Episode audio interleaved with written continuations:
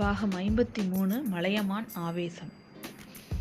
நம்ம மலையமான் திருக்கோவிலூர் மலையமான் அதாவது ஆதித்த கரிகாலனோட பாட்டன் அப் தாத்தா வந்து அங்கே அந்த மதுராந்தகனுக்கு ஆட்சி ம மதுராந்தகனுக்கு தான் அரியாசனம் அப்படின்னு அவங்க சி சிற்றரசர்கள் பேசின விஷயத்த வந்து நம்ம ஆதித்த கரிகாலன் கிட்ட சொல்லிட்டு இருக்காரு.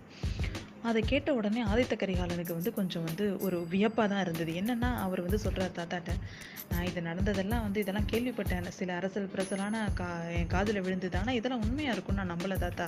நீங்கள் சொல்கிறத பார்த்தா அது உண்மையாக தான் இருக்குமோன்னு தோணுது. இப்படி கூட நடக்குமா என்ன? அப்படின்னு கேட்குறான் அதுக்கு வந்து நம்ம ம இவர் வந்து சொல்கிறாரு இல்லை நான் நம்பிக்கை நம்பிக்கையான ஆளெல்லாம் வச்சு நான் விசாரிச்சிட்டேன். அது வந்து உண்மை தான் அதை பழுவேட்டரையர்கள் அந்த மாதிரி ஒரு சதி செயலில் ஈடுபட்டிருக்கிறாங்க அப்படின்னு நம்ம மலையமான் வந்து சொல்கிறாரு ஆதித்த கரிகாலனுக்கு ரொம்ப ஒரு மாதிரி சோகமாக போயிட்டான். அவன் என்ன சொல்கிறான் எனக்கு இந்த ராஜ்யம் வந்து ஒரு விஷயமே இல்லை. இந்த என்னோட கைவாளை வச்சுக்கிட்டு இதே மாதிரி பத்து ராஜ்யத்தை நான் ஸ்தாபிச்சுப்பேன். ஆனால் இது என்ன நியாயம்? எல்லா முன்னாடியே எல்லாமே மதுராந்தகனுக்கு தான் அப்படின்னு சொல்லியிருந்தாங்கன்னா நாங்கள் யாரும் குறுக்க நிற்க போகிறதில்ல நாடு அறிய நகரம் அறிய மக்கள் எல்லோருக்கும் தெரிய நான் தான் அடுத்த இல அடுத்த ராஜான்னு சொல்லி எனக்கு இளவரச பட்டம் கட்டினதுக்கு அப்புறம் இந்த மாதிரியெல்லாம் அவங்க சதி வேலை பண்ணால் இதை எப்படி என்னால் விட முடியும்? இது எப்படி மாறலாம்? இது வந்து நியாயமா? அப்படின்னு சொல்லிட்டு தாத்தா கிட்ட கேட்குறான் உடனே தாத்தா சொல்கிறாரு எனக்கு இது வந்து நியாயம் இல்லைன்னு தான் நானும் சொல்கிறேன் இதுக்கு நான் ஒரு நாளும் ஒத்துக்க மாட்டேன். நீயே சம்மதிச்சு ராஜ்யத்தை அவனுக்கு கொடுக்கறதா இருந்தால் கூட உன்னை நான் சும்மா விட மாட்டேன். உன்னையும் பல துண்டாக வெட்டிடுவான். உன்னை பெத்த அம்மாவையும் வெட்டிடுவேன். நானும் வெட்டிட்டு செத்துருவேன். எந்த காலத்துலையும் சோழ நாட்டை வேறைய ஒருத்தன் உன் உன்னோட கையிலேருந்து போக நான் விட மாட்டேன். அப்படின்னு ஆவேசமாக கத்துறாரு நம்ம மலையமான். உடனே பார்த்திபேந்திரனும் அவனுக்கு அப்படியே கண் தண்ணி கலங்குது. நீங்கள் கரெக்டாக சொன்னீங்க தாத்தா அப்படின்னு சொல்லிட்டு தாத்தாவை போய் கட்டி பிடிச்சிக்கிறான். ஏன்னா அவனுக்கு அவனோட நண்பன் மேலே அவ்வளோ பாசம் அவனுக்கு. கரிகாலன் வந்து கொஞ்ச நேரம் யோசிச்சுட்டே இருக்கிறான். தாத்தா இப்போ நீங்கள் என்ன நினைக்கிறீங்கன்னு சொல்லுங்கள் எனக்கு இப்போ ஏன் நம்ம உடனே படத்திரட்டிட்டு தஞ்சைக்கு போவோம்?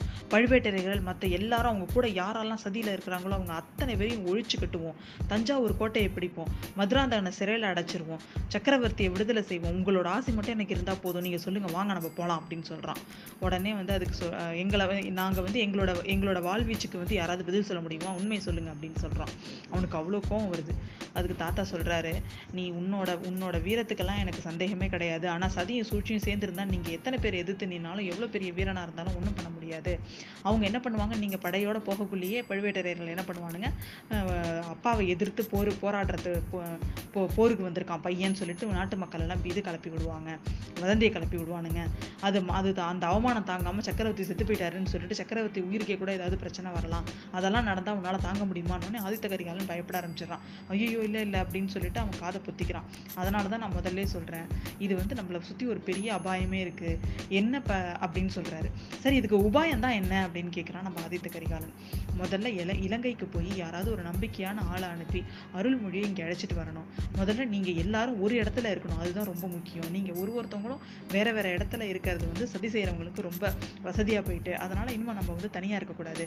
முதல்ல உன் தம்பியை நீ ஆள் அனுப்பி இலங்கையிலேருந்து அவன் லேஸில் வரமாட்டான். அவனை வந்து அந்த படையை விட்டு அந்த ராஜ்யத்தை விட்டு எல்லாம் வரணும் அப்படின்னா அதுக்கு தகுந்த ஆளாக நீ அனுப்பணும் அப்படின்னு சொல்கிறான் பார்த்திபேந்திரன் உடனே சொல்கிறான் நான் போய் கூட்டிகிட்டு வரேன் அப்படின்னு அவனே சொல்கிறான் பார்த்திபேந்திரன்.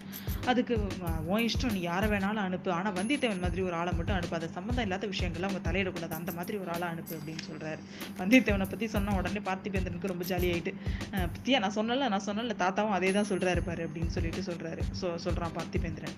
உடனே அந்த சம்பு இது த- மலையமான் சொல்கிறாரு சம்புராயர் மாளிகையில் கூட்டம் நடந்துச்சுன்னு சொன்னால அந்த கூட்டத்தில் உன்னோட நண்பனும் தான் கூட இருந்திருக்கா கூட இருந்திருக்கான் உனக்கு அதை பற்றி ஏதாவது செய்தி தெரியுமா? அப்படின்னு கேட்குறாரு ஆதித்த கரிகாலன்ட்ட.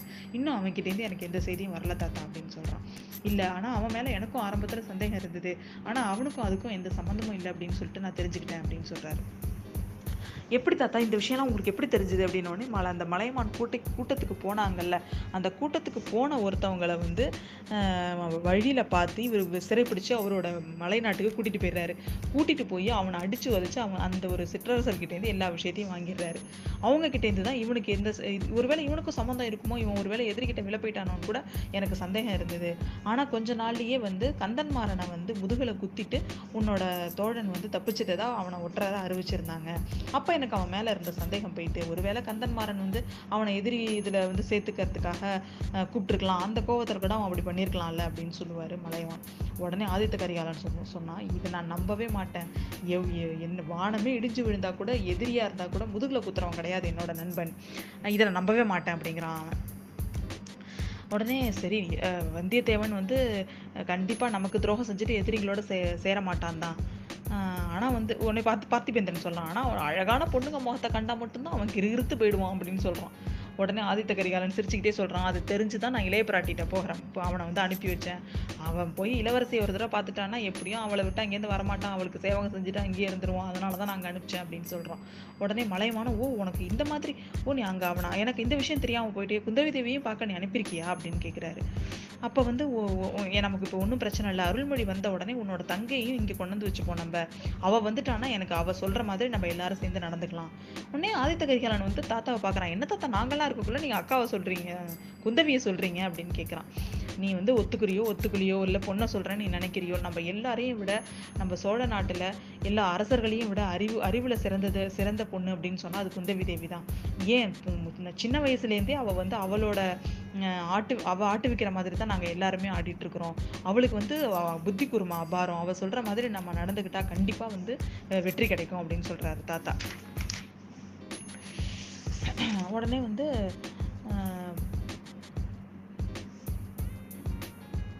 உடனே நம்ம இவன் சொல்கிறான் பார்த்திபேந்திரன் சொல்கிறான் அதெல்லாம் சரி நீ நீ நினச்ச மாதிரி அவன் போய் இளைய பிராட்டியை முதல்ல பார்த்துருந்தா பரவாயில்ல. அதுக்கு முன்னாடி பழுவூர் ராணியை பார்த்துருந்தான்னா அவ்வளோதான் நிலமை அப்படின்னு சொல்லவும் நம்ம ஆதித்த கரிகாலனோட முகம் ஒரு மாதிரி மாறுதுங்க.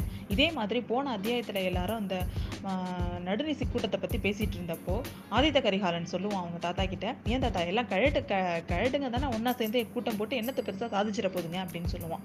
அதுக்கு தாத்தா சொல்லுவார் நீ கிழடுன்னு சொல்கிற இப்போ கூட தான் சமீபத்தில் கிழவன் ஒருத்தவன் கல்யாணம் பண்ணியிருக்கான். ஒன்று மட்டும் தெரிஞ்சுக்கோ கல்யாணமான கிழவனை வந்து நம்பவே கூடாது. நம்ம என்றைக்கும் அவன்கிட்ட ஜாக்கிரதையாக இருக்கணும் அப்படின்னு சொல்கிறாரு தாத்தா. அப்பையும் அதே மாதிரி அவன் முகம் மாறுது. இதை வந்து நம்ம பார்த்திபேந்திரன் கவனிச்சுக்கிட்டே இருக்கான். இதை கவனிச்சுட்டு கொஞ்ச நேரம் கழிச்சு இப்போ மலையமான் சொல்கிறாரு சரி நம்ம வந்து நீ வந்து யார் பார்த்திபேந்திரா உனக்கு நீங்கள் ரெண்டு பேரும் முடிவு பண்ணுங்கள் எப்போ கிளம்புறது இலங்கைக்குங்கிறத வந்து நீங்கள் சீக்கிரம் முடிவு பண்ணுங்கள் எவ்வளோ சீக்கிரம் நம்ம இலங்கைக்கு போகிறோமோ அவ்வளோ வந்து நல்லது அப்படின்னு சொல்லிட்டு எனக்கு இதுக்கு மேலே இங்கே இருக்க முடியல. நான் எனக்கு நான் வந்து